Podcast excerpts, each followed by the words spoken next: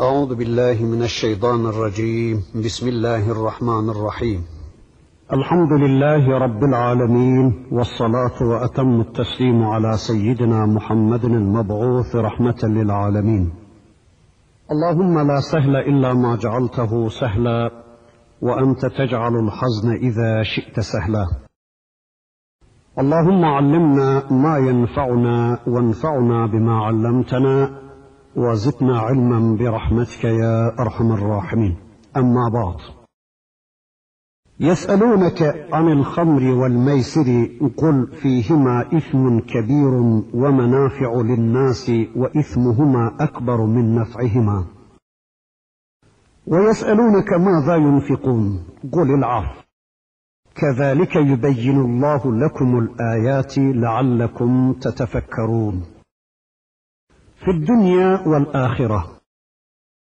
ويسألونك عن اليتامى.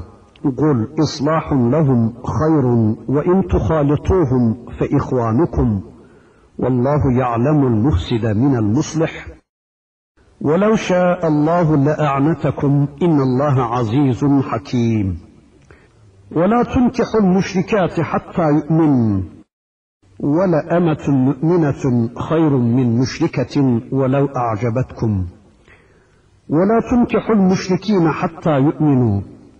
ولعبد مؤمن خير من مشرك ولو أعجبكم. أولئك يدعون إلى النار والله يدعو إلى الجنة والمغفرة بإذنه.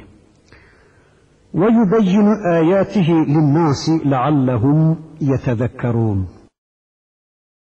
ويسألونك عن المحيض. قل هو أذى فاعتزلوا النساء في المحيض ولا تقربوهن حتى يطهرن. فإذا تطهرن فأتوهن من حيث أمركم الله. إن الله يحب التوابين ويحب المتطهرين. إلى آخر الآيات. صدق الله العظيم. Son okuduğumuz ayetinde Rabbimiz iman eden imanlarını yaşama ve hayatlarında görüntüleme adına hicret eden yani imanlarını yaşamalarına izin vermeyen ortamlardan küfür ve şirk ortamlarından imanlarını yaşamalarına elverişli ortamlara göç eden ve her ortamda imanlarını gündeme getirme kavgası veren, bu uğurda cihad eden, cehdu gayrette bulunan müminlerden söz etmiş ve Cenab-ı Hakk'ın rahmetini umması gerekenlerin işte bunlar olduğu anlatılmıştı. Bu dersimizde de inşallah içki ve kumardan söz eden Bakara suresinin 219. ayetinden itibaren okuyabildiğimiz kadar, tanıyabildiğimiz kadar Rabbimizin öteki ayetlerini inşallah tanımaya çalışacağız. Her hafta söylediğimiz gibi inşallah duyduklarımızla, dinlediklerimizle iman edeceğiz. Allah'ın istediği biçimde, Allah'ın razı olduğu biçimde iman edeceğiz. Sonra da bu imanlarımızı yine Rabbimizin razı olduğu biçimde hayatımızda görüntülemek üzere, pratize etmek üzere, hayatımızı bu ayetlerle düzenlemek üzere bir cehdin, bir cihadın, bir kavganın içine inşallah hep beraber gireceğiz. Bakara suresinin 219. ayeti kerimesinde içki ve kumardan söz ederek bakın Rabbimiz şöyle buyuruyor. يَسْأَلُونَكَ عَنِ الْخَمْرِ وَالْمَيْسِرِ Peygamberim sana hamur ve meysirden soruyorlar. Sana içki ve kumardan soruyorlar. Kul de ki fihima ismun kebirun onun onların her ikisinde de hem büyük günah vardır ve menafi'u linnas hem de insanlar için bir takım faydalar vardır. Ama ve ismuhuma ekberu min nef'ihima onların günahları faydalarından çok daha büyüktür. Kur'an-ı Kerim'de bu ayet içki, kumar ve şans oyunlarıyla ilgili verilen ilk emirdir. Bu ilk ayette bu ikisinin iyi olmadıkları anlatılıyor. Yani içki ve kumarın iyi olmadıkları anlatılıyor.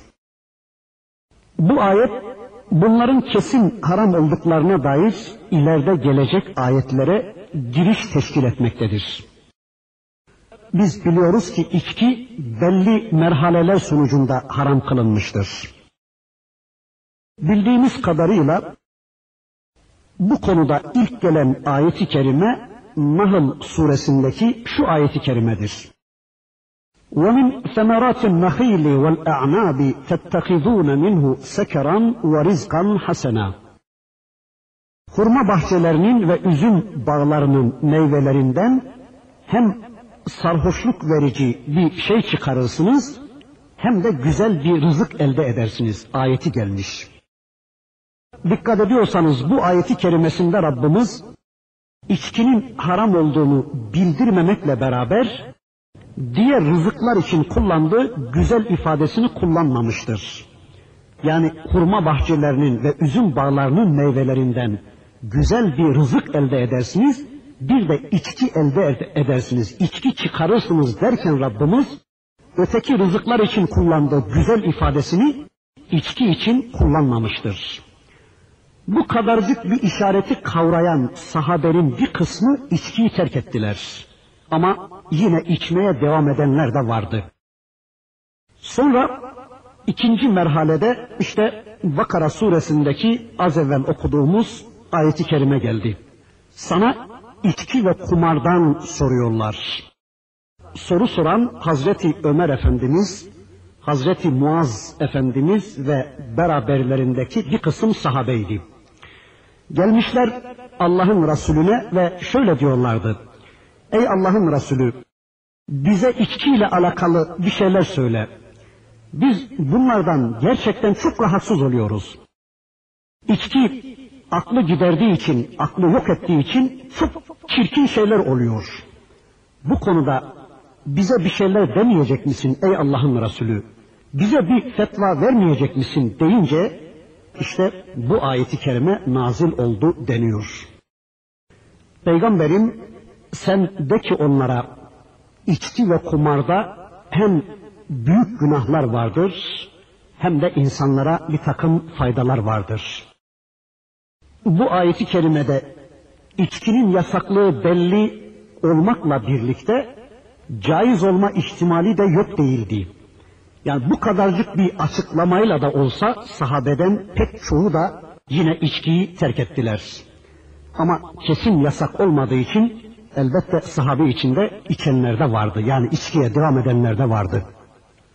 Sonra sahabe arasında cereyan eden bir namaz olayının hemen akabinden bakın Nisa suresindeki şu ayeti kerime geldi.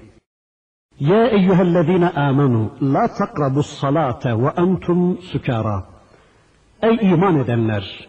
Sarhoş olduğunuz halde namaza yaklaşmayın. Ne dediğinizi, ne okuduğunuzu, ne söylediğinizi bilemeyecek kadar aklınız başınızda değilken namaza yaklaşmayın ayeti nazil oldu. Buradaki emrin biraz daha sertleşmesinden sonra sahabe arasında içkiyi terk edenlerin sayısı artarken içmeye devam edenlerin sayısı da yok denecek kadar azaldı. Sonra yine bir ara içki yüzünden pek çok densizliklerin yaşandığından rahatsız olan Sa'd bin Ebi Vakkas, Resul Ekrem Efendimiz'e gelerek şikayette bulunmuş ve Allah'ın Resulü de Allah'ım şarap hakkında, içki hakkında bize yeterli bir beyanda bulun diye dua etmişti ve hemen arkasından da işte Maide suresindeki içkinin kesin haramlığını anlatan şu ayeti kerime geliyordu. Ya eyyühellezine amenu meysiru vel ensabu vel ezlam ridsun min ameli şeytan feçtenibuhu leallekum tuflihun. Ey iman edenler!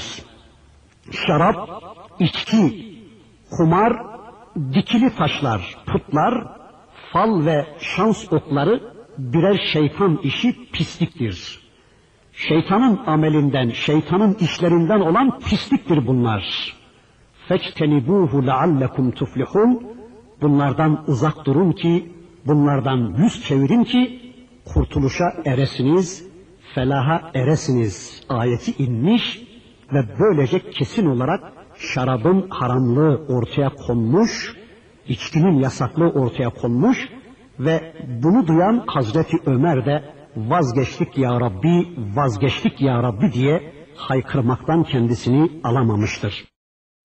Resulullah Efendimizin münadisinin ağzından bu ayeti duyan Müslümanlar şarap kadehlerini ağızlarına götürmek üzereyken hemen yerlere atmışlar. Küpleri dökmüşler, şarap küplerini dökmüşler ve bu işten vazgeçmişlerdir. Yani düşünebiliyor musunuz? Damarlarına kadar alkolik olmuş bu insanlar bir anda Allah'ın emrine uyup içkiyi terk ediverdiler. Hatta bakın bu ayet geldikten sonra Hazreti Ali Efendimizin şöyle dediği anlatılır.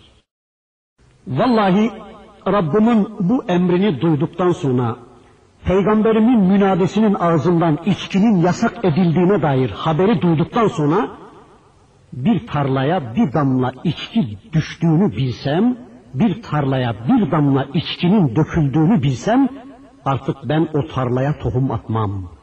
Kesinlikle o tarladan mahsul kaldırmam diyordu Hazreti Ali Efendimiz. Bir başka sahabi de içki kadehine değen elimi keser atarım diyordu. Onu bir uzun olarak bünyemde taşımam diyordu. Evet, düne kadar alkolik olan bu insanlar bir anda İslam'la tanışır tanışmaz hemen değişiveriyorlardı. Hamur kelimesi örtmek anlamına gelir. Arapçada hamur örtmek demektir. Şarap da içki de aklı örtüp bürüdüğü için, aklı dumanladığı için ona da hamur denmiştir. Yani sarhoşluk verici, aklı örtücü, aklı giderici, şuuru yok edici her şey İslam'da haramdır. Bunların haramlığı için sarhoşluk verecek derecede olmaları da gerekmez. Damlası bile haramdır bunların. E yine içilmesi haram olduğu gibi alınıp satılması da haramdır içkinin. Bakın Allah'ın Resulü Buhari'deki bir hadislerinde bu hususu anlatırken şöyle buyurur. Her sarhoşluk veren şey haramdır. Yine başka bir hadislerinde buyurur ki Allah'ın Resulü çoğu sarhoşluk veren şeyin azı da haramdır. Evet böylece içki haram kılınmıştır, hamur haram kılınmıştır. Ayet-i kerimede bir de meysir anlatılmaktadır. Meysir kelimesi kolaylık anlamına gelen yusur kelimesinden veya yesar kelimesinden gelir. Yani meysir zahmetsiz ve kolayca mal elde etmek demektir. Veya zar gibi ne olacağı belli olmayan tehlikeli bir şeye bağlanarak mal vermek, mal almak demektir. Araplar mert yani tavla, satranç vesaire gibi oyunlarla kumar oynarlardı. Bakın Rabbimiz buyurdu ki Gol fihima ifmun kebirun. De ki peygamberim bunlarda büyük zararlar ve günahlar vardır. Her ikisi de içki ve kumar, akılları ve malları telef eden, insanları perişan eden şeylerdir. Ama bununla beraber bu büyük zararlarının ve günahlarının yanında Rabbimiz buyurur ki ve menafi'u linnâs. Bunlarda insanlar için bazı ufak tefek faydalar da vardır. Nasıl faydalar? İşte insanlar bunlar sayesinde belki biraz biraz neşe, biraz biraz geçici lezzet duyabilirler.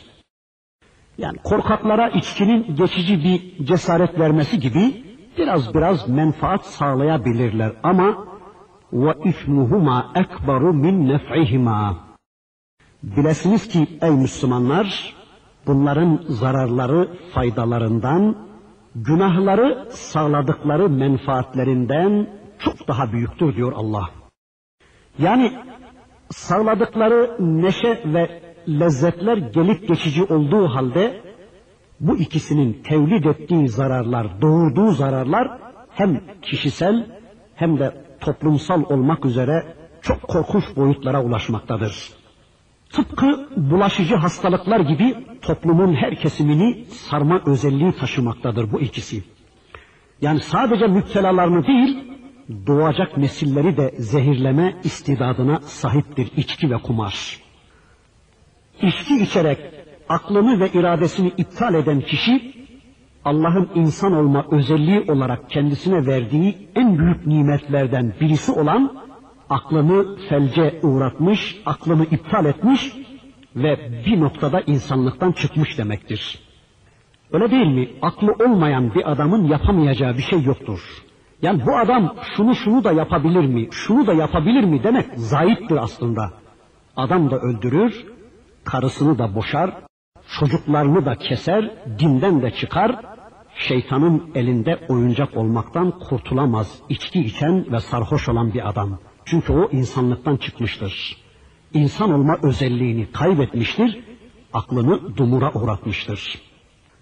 Meysir yani kumar da pek çok oyunları içine alan geniş kapsamlı bir ifadedir. Genel olarak taraflardan birinin kaybetmesinin, ötekisinin de kazanmasının söz konusu olduğu her şey, her oyun kumardır ve haramdır. İşte bizim toplumda yaygın olan piyango, loto, toto, at yarışları, tavla, satranç, iskambil gibi oyunların tamamı kumardır, meysirdir ve haramdır. Yani yenen kazanır, yenilen kaybeder temeline dayanan tüm oyunlar kumardır ve haramdır. Bakın Buhari'de zannediyorum Buhari'deydi. Allah'ın Resulü bir hadislerinde şöyle buyurur. Tavla ve satrançtan sakının. Çünkü onlar acelilerin kumarıdır buyurur Allah'ın Resulü Hazreti Muhammed Aleyhisselam. Yine Ebu Davud ve İbn Mace'deki bir hadislerinde Allah'ın Resulü buyurur ki kim tavla oynarsa Allah ve Resulüne karşı gelmiştir. Rabbim bu iki beladan müminleri korusun inşallah. Evet, Bakara suresinin 219.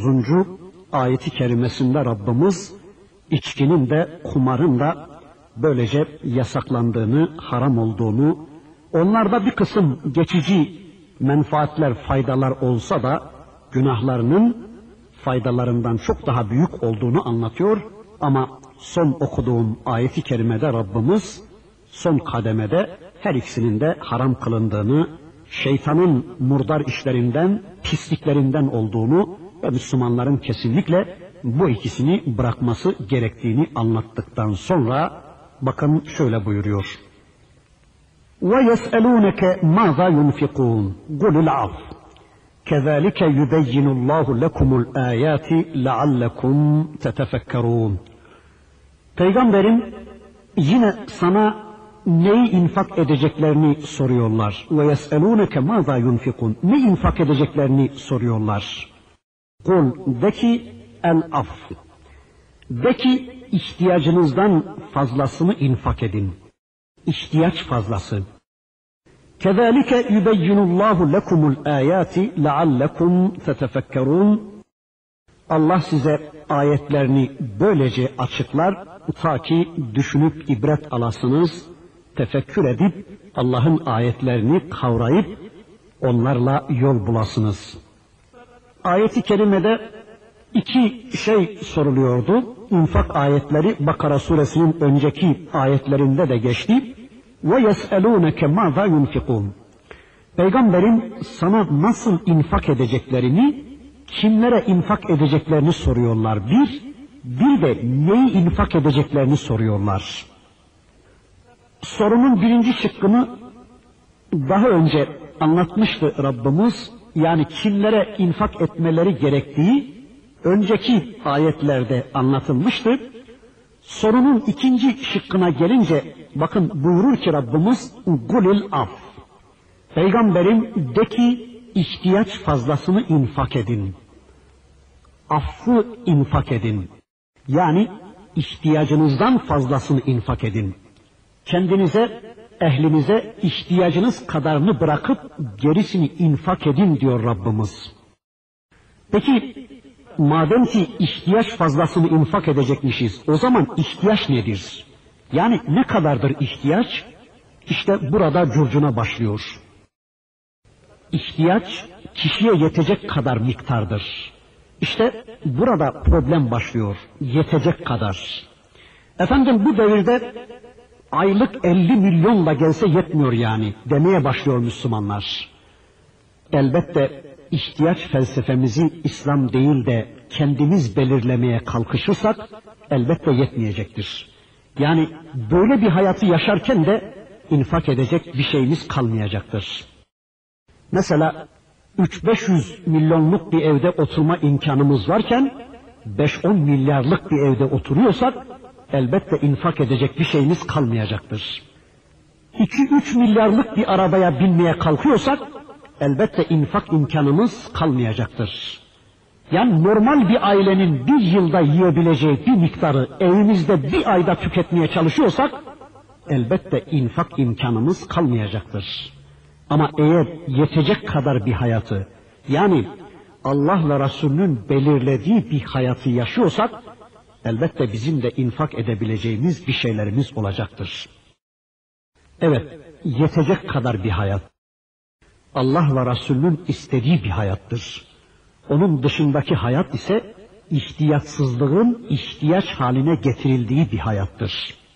Evimize, kendimize yapacağımız harcamalarımızı asgariye indirebilmeliyiz ki, harcamalarımızı kısarak israfı önlemeliyiz ki, bizim de infak edecek bir şeylerimiz olabilsin. Yani elbiselerimiz eskiyince bir yerisini alacaksanız öbürünü tasadduk edin. Allah'ın Resulü Hazreti Ayşe validemize bakın şöyle buyuruyordu. Ey Ayşe eski elbiseni tasadduk et ve hiçbir zaman gururlanma. Bakın bir sahabi geliyor Resulü Ekrem Efendimiz'e ve diyor ki ya Resulallah biz evde yiyeceğimizi yetiştiremiyoruz. Yani bir türlü ucucuna dek getiremiyoruz. Bize ne tavsiye edersin ey Allah'ın Resulü deyince bakın Resul-i Ekrem Efendimiz buyurdu ki galiba evde ayrı ayrı kaplardan yiyorsunuz. Öyle yapmayın. Hepiniz tek kaptan yiyin buyurdu. Öyleyse Rabbimiz bu ayeti kerimesinde buyuruyor ki ihtiyaç fazlasını infak edin. İhtiyaçlarımızı kısmalıyız. İsraf içinde bir hayat yaşamaktan vazgeçmeliyiz ki kendimize ve çocuklarımıza ihtiyacımız miktar malı ayırmalıyız.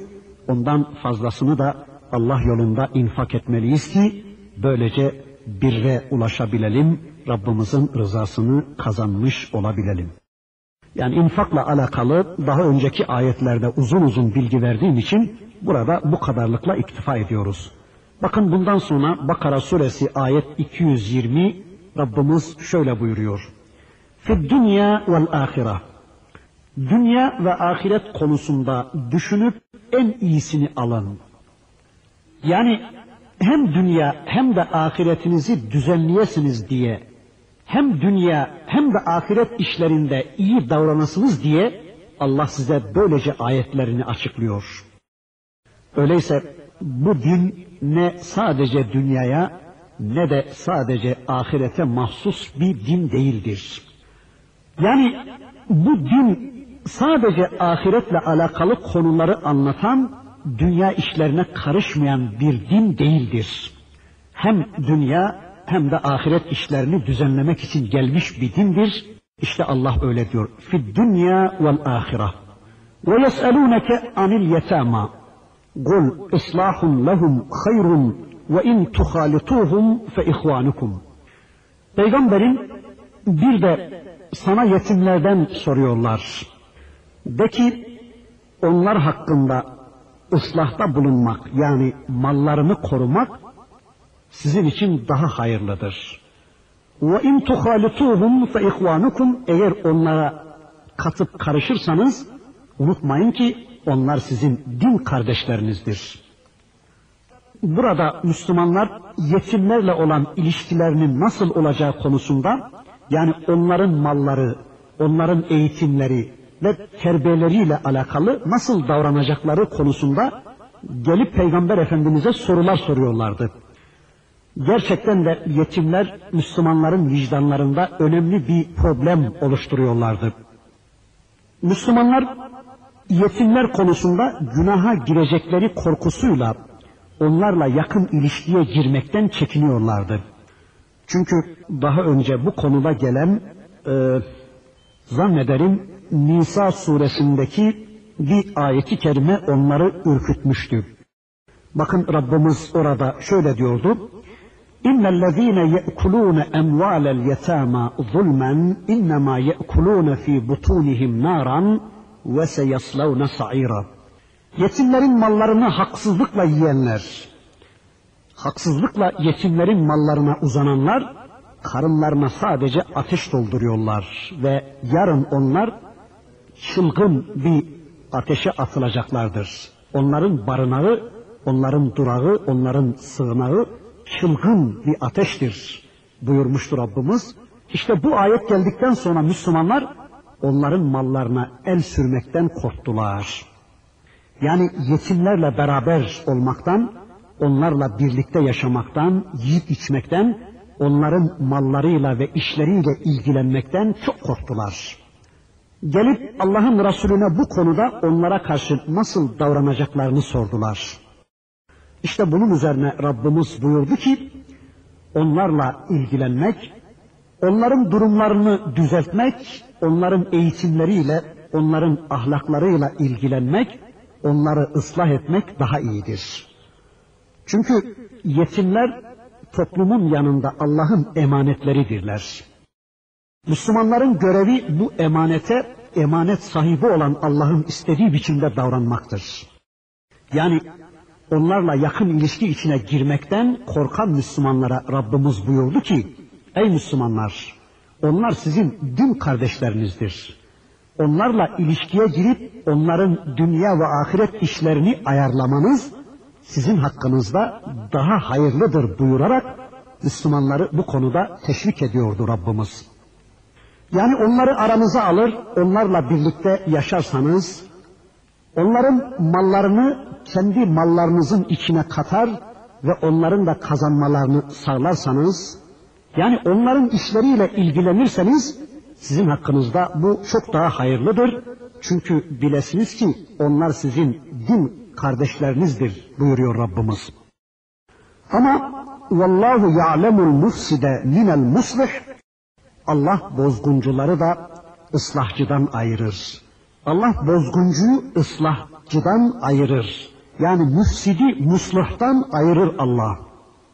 Yani onlarla ilgilenirken, yetimlerle ilgilenirken, yani yetimlerin mallarını kendi mallarına katarken, onlardan istifade niyetiyle mi bu işi yapıyor kişi, yoksa onları menfaatlendirmek, onları koruyup kollamak için mi yapıyor? İşte Allah yarın müfsidi muslahtan ayıracaktır. وَلَوْ شَاءَ اللّٰهُ لَاَعْنَتَكُمْ اِنَّ اللّٰهَ عَز۪يزٌ hakim. Eğer Allah dileseydi sizi bu konuda mutlaka sarpa sardırırdı. Yani Allah dileseydi mutlaka sizi bu konuda zora koşardı. اِنَّ اللّٰهَ عَز۪يزٌ hakim. Şüphesiz ki Allah azizdir ve hikmet sahibidir. Yaptığı her şeyi hikmetle yapmaktadır. Allah güçlüdür, Allah azizdir. Yani din kolaylık dinidir. Bu din zorluk dini değil, kolaylık dinidir. Eğer Allah dilemiş olsaydı sizin işlerinizi zorlaştırırdı. Ama bilesiniz ki Allah sizin için kolaylık murad ediyor, zorluk dilemiyor. Evet, Allah kolaylık olsun diye yetimlerin mallarıyla kendi mallarınızı katıp karıştırmada size izin verdi. Artık bu konuda sizin için herhangi bir sakınca kalmadı. Yani yetimin malıyla kendi mallarınızı katıp karıştırıp onun malı kadar da ona bir kazanç sağlayabilirsiniz buyurarak Rabbimiz bu konuda müminlerin tereddütlerini giderdi, müminlerin korkularını izale etti. Önceki derslerimizde de ifade etmiştim, yetim konusu gerçekten çok önemli bir konudur. Eğer yanlarınızda, evlerinizde Allah'ın size emaneti olan yetimler varsa onlara karşı çok dikkatli davranın. Onların hukuklarına karşı, onların eğitimlerine karşı çok hassas davranın. Çünkü bakın Peygamberimiz yetimler konusunda e, şehadet parmağıyla orta parmağını birleştirerek bir defasında şöyle buyurmuştu. Ben ve yetime yardım eden kişi, yetime destek olan, yetime kefil olan kişi cennette işte şöylece beraberiz diye Efendimiz ümmetine, toplumuna, çevresindeki sahabesine ve kıyamete kadar gelecek Müslümanlara yetimler konusunda çok dikkatli davranmalarını tavsiye ediyordu. Yetim babası olmayan demektir. Yani henüz bulu çağına gelmeden, akıl balığı olmadan babasını kaybetmiş çocuklara yetim denir. Veya babası baba olarak vardır ama her gece eve sarhoş gelip giden babaların çocukları da yetimdir. Yani babası anası tarafından kitap ve sünnetle tanıştırılmamış tüm çocuklar yetimdir. Bunu unutmayalım.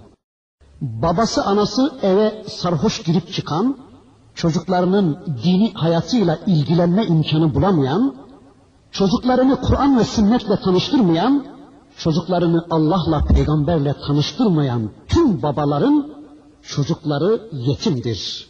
Ve bilelim ki önceki derslerimizde de ifade etmiştim. Yetimlerin doyurulması gereken üç bölgesi vardır. Bir, kalp, iki, kafa, üç, mide. Yani kendi çocuklarımız da dahil piyasadaki tüm yetimlerin bu üç bölgelerini doyurmak zorundayız. Peki neyle doyuracağız bunları? Kafa Allah'a götürücü bilgiyle doyurulmalıdır. Kalp Allah'a götürücü imanla doyurulmalı, mide de Allah'ın helal kıldığı rızıkla doyurulmalıdır. Kendi çocuklarımız da dahil karşımızdaki yetimlerin sadece midelerini doyurunca iş bitti zannetmeyelim. Onların öteki bölgelerini de doyurmayı ihmal etmeyelim. Evet, yetimlerle alakalı dikkatli davranmaya bizi teşvik ettikten sonra, yetimler konusunu gündeme getirdikten sonra bakın Rabbimiz Bakara suresi ayet 221 bir başka konuyu bizim gündemimize şöyle getiriyor. وَلَا تَنْكِحُ الْمُشْرِكَاتِ hatta يُؤْمِنَّ Müşrik kadınları onlar iman edinceye kadar nikahlamayın. وَلَأَمَةٌ مُؤْمِنَةٌ خَيْرٌ مِنْ مُشْرِكَةٍ وَلَوْ أَعْجَبَتْكُمْ İman eden bir cariye, mümin bir cariye, müşrik bir kadından, müşrike bir kadından, bu müşrike her ne kadar sizin hoşunuza gitse de güzelliği, o ondan daha hayırlıdır. وَلَا تَنْكِحُ الْمُشْرِك۪ينَ حَتَّى يُؤْمِنُوا وَلَا عَبْدٌ مُؤْمِنٌ خَيْرٌ مِنْ مُشْرِكٍ وَلَوْ أَعْجَبَكُمْ Müşrik erkekleri iman edinceye kadar mümin kadınlarla sakın nikahlamayın. Şunu unutmayın ki iman eden bir köle müşrik bir erkekten o erkek sizin hoşunuza gitse de daha hayırlıdır. Çünkü ulaike yed'ûne ilen nar vallahu yed'u ilel cenneti vel mağfireti biiznihi ve yubeyyinu ayatihi linnâsi leallehum yetezekkerûn. Çünkü onlar o müşrik erkekler ve müşrike kadınlar sizi ateşe çağırırlar. Sizi cehenneme çağırırlar. Ama Allah ise izniyle sizi cennete ve mağfirete çağırır. Ve yubeyyinu ayatihi linnâsi leallehum yetezekkerûn o Allah ayetlerini insanlara açıklar. Açıklar ki e, düşünüp ibret alsınlar, gerçekleri böylece anlamış olsunlar. Rabbimiz bu ayeti kerimesinde müminlerin kesinlikle onlar iman edinceye kadar müşrike kadınlarla, kafire kadınlarla evlenmelerinin mümkün olmadığını anlatır. Yani onlarla evlenmenin haram olduğunu anlatır. Çünkü cariye bile olsa mümine bir kadın, güzelliği hoşunuza gitse de müşrike bir kadından daha hayırlıdır. Mümine bir cariye her zaman için bir kafireden hayırlıdır. Çünkü diyor ki bakın Rabbimiz onlar sizi ateşe çağırırlar. Yani o müşrike kadınlar güzelliği hoşunuza gitse de o kafire kadınlar sizi cehenneme çağırırlar. Bu tür evlilikler müminleri günah ve şirk yollarına götürebilir. Mümin bir erkeğin, mümin bir kocanın müşrik bir kadını, müşrike bir kadını ve ondan doğacak çocuklarını İslam'a, imana kazandırması ne kadar mümkünse müşrike bir kadının kocasını ve çocuklarını da aynı şekilde kulluktan, imandan uzaklaştırıp şirke düşürmesi de mümkündür. Bir de ayrıca aynı ailede hem İslam hem küfür birlikte yaşanır olabilir. Yani koca İslam'ı kadın da şirki yaşatmak için mücadeleye devam edebilir evin içinde. Yani evde böyle bir çatışma yaşanabilir. Ve böyle bir çatışma ortamında evdeki çocukların şahsiyetleri ve İslam'ı e, yapıları sarsılabilir. İslami kimlikleri, İslami yapıları sarsılabilir. Bir gayrimüslim belki bunu kabullenebilir. Ama bir Müslümanın böyle bir şeyi kabullenmesi asla mümkün değildir. Yani İslam'a inanmış bir kimse sadece şehvetini tatmin adına böyle bir riskin altına giremez. Çünkü bu kadınlar, bu müşrike kadınlar diledikleri gibi davranma, doğacak çocukların akidelerini bozma, kocasının kontrolü altına girmeme gibi yani başkalarına uzanma gibi durumlar söz konusu olabilir bu tür kadınlarda. Böyle müşrik bir kadına, bir Müslümana gösterilebilecek sevginin gösterilmesi Allah korusun kafire vela anlamına gelir ki Allah korusun bu küfürdür. Yani bir kafirin müminin sevilmesi gibi sevilmesi küfürdür. E tabi adam evlendiği karısını sevmeyecek mi? Elbette sevecek. İşte bir kafirenin, bir müşrikenin sevilmesi ya da bir Müslümana gösterilmesi gereken sevginin bir kafireye karşı, bir müşrikeye karşı işlemesi Allah korusun kafire vela anlamına gelir ki bu da küfürdür, çok tehlikeli bir şeydir. Bidayette Müslümanlar müşrike kadınlarla evlenebiliyorlardı.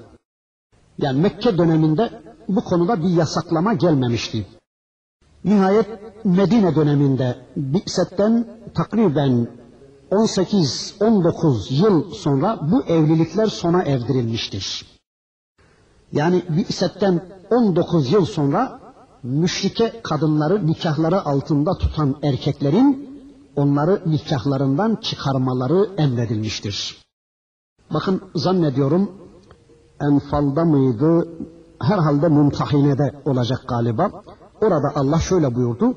وَلَا تُمْسِكُوا بِاِصَمِ الْكَوَافِرِ Kafir kadınları nikahınız altında tutmayınız. Ayet-i kerimede Mekke döneminde caiz olan bu evlilikler tamamıyla sona erdirilmiştir. Ayet-i kerimede zikredilen müşrik ifadesi ehli kitabın dışındaki müşrikleri kapsamaktadır. Bu konuda kısa bir açıklamada bulunalım. Bu ayetlerde anlatılan müşrike kadınlar ve müşrik erkekler ehli kitabın dışındaki müşrike kadınları ve müşrik erkekleri içine almaktadır. Çünkü bakıyoruz ki Kur'an-ı Kerim'de pek çok ayette müşriklerle ehli kitap ayrı ayrı zikredilmektedir. Bu ayeti kerimede müşrikler umumi olarak zikredilmiştir. Ama Maide suresinin 5. ayeti kerimesi ehli kitap kadınlarla evlenmeyi tahsis etmiştir. Yani Bakara suresindeki bu ayetin hükmünü tahsis buyurarak ehli kitap kadınlarla evlenmeyi caiz kılmıştır. Bakın o ayeti kerime yani Maide suresinin 5. ayeti kerimesi şöyle El yevme uhille lekumut tayyibatu ve ta'amul lezine utul kitabe hillun lekum hillun lehum vel muhsanatu minel mu'minati والمحصنات من الذين أوتوا الكتاب من قبلكم إذا آتيتموهن أجورهن محصنين غير مسافحين ولا متخذي أختان ومن يكفر بالإيمان فقد حبط عمله وهو في الآخرة من الخاسرين Bugün temiz ve pak nimetler size helal. Kendilerine kitap verilenlerin yani ehli kitabın yemeği size helal kılındığı gibi sizin yemeğiniz de onlara helal kılındı. Mümin kadınlardan hür ve iffetli olanlar ile sizden evvel kitap verilenlerden yine hür ve iffetli kadınlar da iffetlerinizi muhafaza ederek onlarla zinada bulunmaksızın ve gizli dost tutmaksızın kendilerine ücretlerini yani mehirlerini verip onları nikahladığınız takdirde, onlarla evlendiğiniz takdirde size helal kılınmıştır. İşte bu ayeti kerimenin ifadesine göre ehli kitap kadınlarla evlenmenin caiz olduğunu anlıyoruz. Bakara suresindeki bu müşrik ifadesi işte bu ayet-i kerimeyle taksis buyurulmuştur. Yani Bakara'daki bu ayetin Maide'deki bu ayeti neshetmesi de mümkün değildir. Çünkü Maide suresinin bu ayeti müfessirlerin ifadesine göre Bakara suresinin şu okuduğumuz ayetinden sonra nazil olmuştur. Bundan ötürüdür ki Bakara suresinin bu ayeti neshetmesi de kesinlikle mümkün değildir diyoruz. Demek ki ehli kitap kadınlarla evlenmek ancak onlar iffetli olmaları, zina yapmamaları veya gizli dost tutmamaları şartıyla mubah kılınmıştır. Ama kendi döneminde, hilafeti döneminde Hazreti Ömer Efendimiz bunu yasaklamıştır. Yani ehli kitap kadınlarla Müslüman erkeklerin evlenmesini Hazreti Ömer Efendimiz döneminde yasaklamıştır. Sahabeden işte bir kısımları gelip ne yapıyorsun ey Ömer? Kur'an'ın müsaade ettiği bir şeyi sen mi yasaklıyorsun diye itiraz etmişler. Hazreti Ömer Efendimiz onlara şöyle cevap vermiş. Sizler güzelliklerinden ötürü onlara meylediyorsunuz, onlara gönül veriyorsunuz. Siz onlarla evlenince de Müslüman kızlar bekar kalıyor. Yani siz onları zevci olarak alınca da beri tarafta Müslüman kızlar bekar kalıyor. İşte bundan ötürü sizin ehli kitap kadınlarla evlenmenizi yasaklıyorum der Hazreti Ömer Efendimiz. Bilhassa eviyle ve çocuklarıyla ciddi bir biçimde ilgilenemeyecek durumda olan erkeklerin ehli kitap kadınlarla evlenmeleri gerçekten çok tehlikelidir. Ya ben Avrupa'da böyle hem kendisini hem çocuklarını mahvetmiş, Hristiyanlaşmış yığınlarla insan gördüm. Mümin kardeşlerimizin bu konuda gerçekten çok dikkat etmeleri gerektiğine inanıyorum. Çünkü kimi babalar biliyorum ki gecelerini gündüzlerine katarak dünyalık kazanmak için çırpındıkları için akşam evlerine sarhoş gelip gidiyorlar. Yani çocuklarının dinleriyle, çocuklarının dini hayatlarıyla ilgilenecek hiç zamanları yok. O çocukları da evlerindeki hanımlarının eğitimine bırakmışlar. İşte böyle çocuklarıyla ilgilenemeyecek, çocuklarının dini hayatıyla ilgilenemeyecek insanların böyle ehli kitap kadınlarla evlenmeleri gerçekten çok tehlikelidir. Bu tür insanların çok dikkat etmeleri gerektiğine inanıyorum. Bakın Allah'ın Resulü bir hadislerinde şöyle buyuruyor. Kadın dört şeyinden dolayı nikahlanır. Malı, güzelliği, soyluluğu ve dini için kadınla evlenilir. Siz dini güzel olanı tercih edin buyurur. Allah'ın Resulü Hazreti Muhammed Aleyhisselam. Öyleyse evlenebilecek mümin bir kadın mevcut olduğu müddetçe başkalarının tercih edilmesi mümkün değildir. O başkaları evlenilecek mümin kadından çok daha güzel de olsa, hoşumuza da gitse, evlenebileceğimiz mümine bir kadın varken, bizim gibi inanan, bizim gibi düşünen mümine bir kadın varken, başkalarının tercih edilmesi kesinlikle mümkün değildir. Bir de mesele sadece müşrik ve ehli kitapla da sınırlı değildir. Kur'an'a inandığını iddia ettiği halde ben ateistim, ben laikim, ben komünistim, ben demokratım ya da ben demokratiyim diyen bizim ehli kitaptan kadınlarla da evlenmek haramdır. Buna da çok dikkat etmek zorundayız. Bakın ayetin ikinci bölümünde Rabbimiz buyurur ki mümin kadınları da onlar iman edinceye kadar müşrik erkeklerle evlendirmeyin. İman eden bir köle müşrik bir erkekten bu müşrik erkek hoşunuza gitse de daha hayırlıdır. Çünkü onlar ateşi çağırırlar diyor Rabbimiz.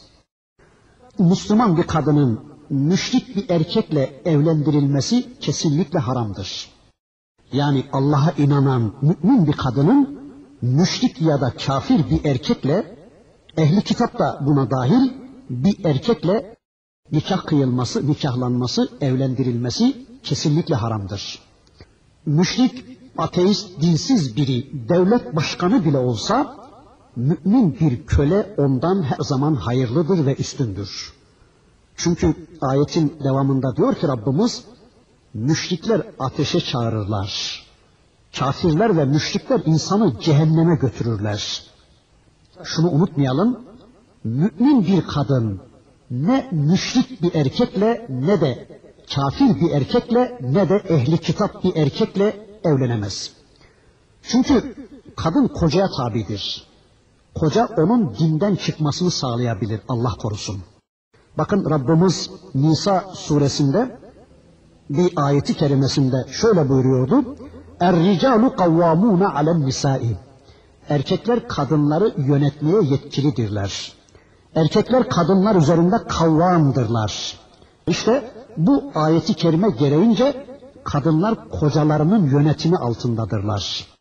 Dolayısıyla mümin bir kadını kafir ya da ehli kitap bir erkekle evlendirmek demek onu bir kafirin yönetimine terk etmek olacağından bu kesinlikle o kadını ateşe atmak demektir.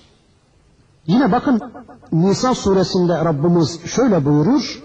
وَلَنْ يَجْعَلَ اللّٰهُ لِلْكَافِر۪ينَ عَلَى الْمُؤْمِن۪ينَ السَّب۪يلًا Allah kafirlere Müslümanlar üzerine bir yetki verecek değildir. Yani Müslümanlar üzerine kafirlere Allah yetki vermez. Buna göre Müslüman bir kadının kafir ya da ehli kitap bir erkekle evlendirilmesi demek Allah korusun Müslümanı kafirin idaresine bırakmak demektir ki bu asla mümkün değildir. Bu kesinlikle haramdır.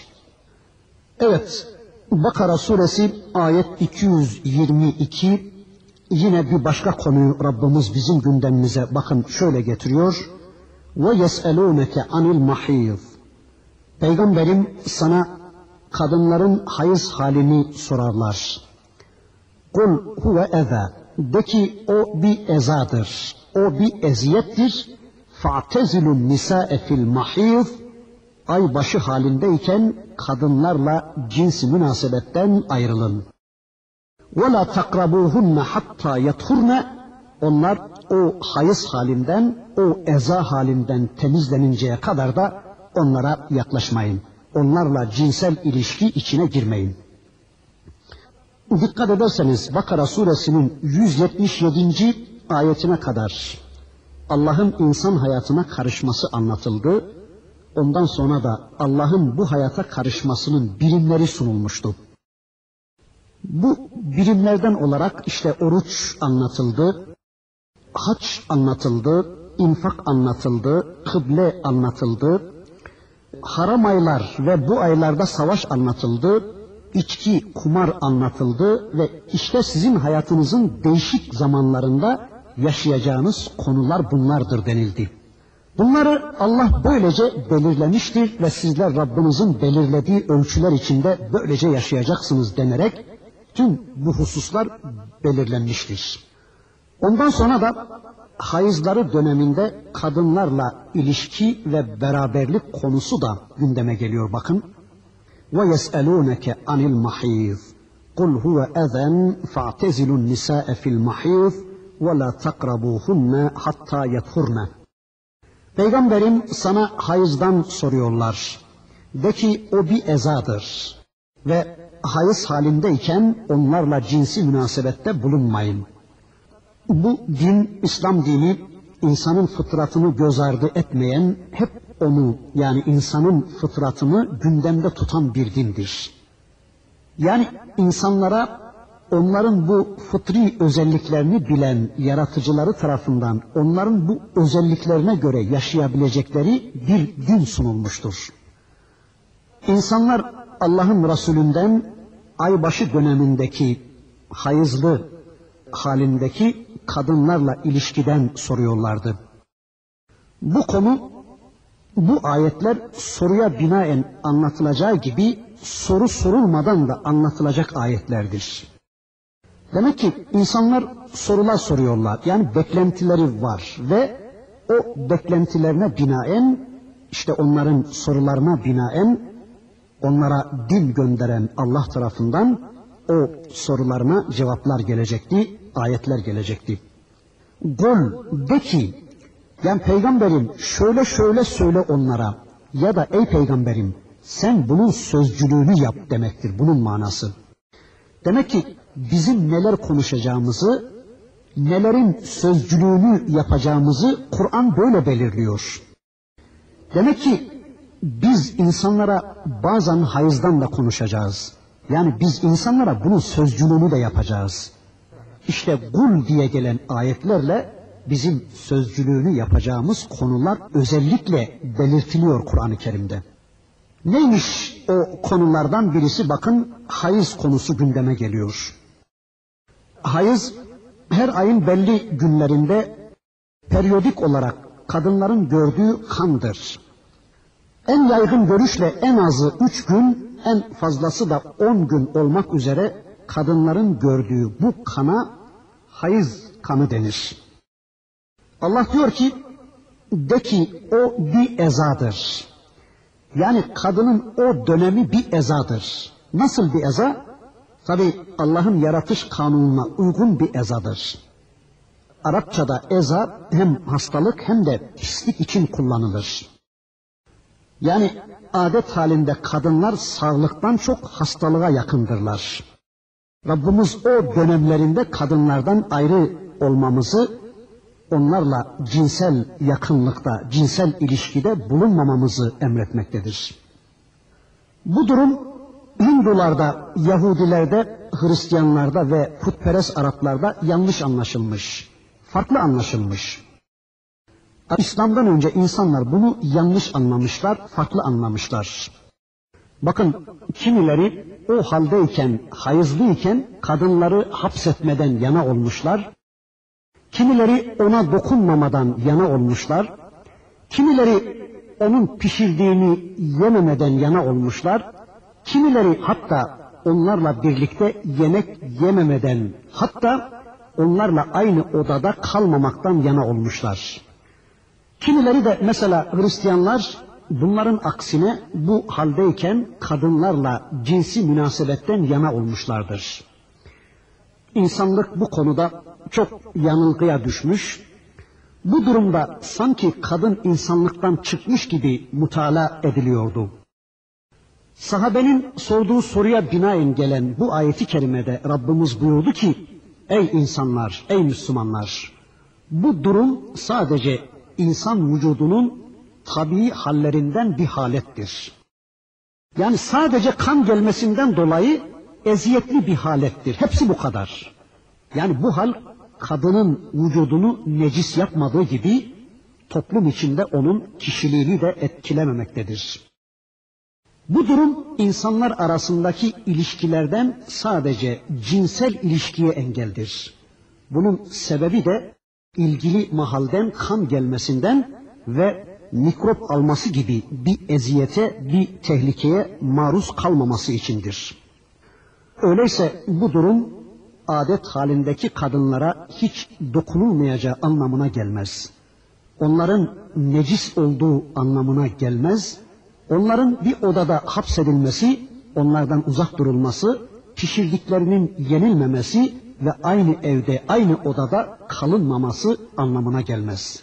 Yani bu durum kadının necis olduğu, pis olduğu anlamına gelmez. Sadece o haldeyken cinsel ilişkinin yasak olduğu anlamına gelir. Bakın Allah diyor ki, de ki peygamberim o bir eziyettir. Artık hayız esnasında kadınlarınızla cinsel ilişkiden uzak durun, onlar temizleninceye kadar. Onlar temizleninceye kadar. Hatta yethurne. Onlar temiz oluncaya kadar. Yani adet günleri bitene kadar. Ya da kanama günleri bitene kadar. Yani vücutlarını büsbütün yıkayana kadar ya da kanama bölgelerini yıkayana kadar. Ya da işte usul abdesti alana kadar gibi değişik anlayışlar var. Yani adet dönemleri bitene kadar onlarla cinsel ilişkide bulunmayın diyor Rabbimiz. Evet, demek ki hayız halindeki kadınlarla cinsi münasebet yasaktır. Ama hayızlı bir kadının göbeği ile diz kapağı arasındaki bölgeye yaklaşılmaz. Bunun dışındaki yerlerden istifade caizdir. Bakın Bukhari ve Müslim'in birlikte rivayet ettikleri bir haberde Ayşe annemiz der ki ben ve Resulullah cünüpken aynı kaptan guslederdik. Vaktimiz yine doldu. İnşallah burada kalalım. Gelecek dersimizde yine bir şeyler söyledikten sonra Rabbimizin öteki ayetlerini hep birlikte tanımaya geçmek üzere. Velhamdülillahi Rabbil Alemin.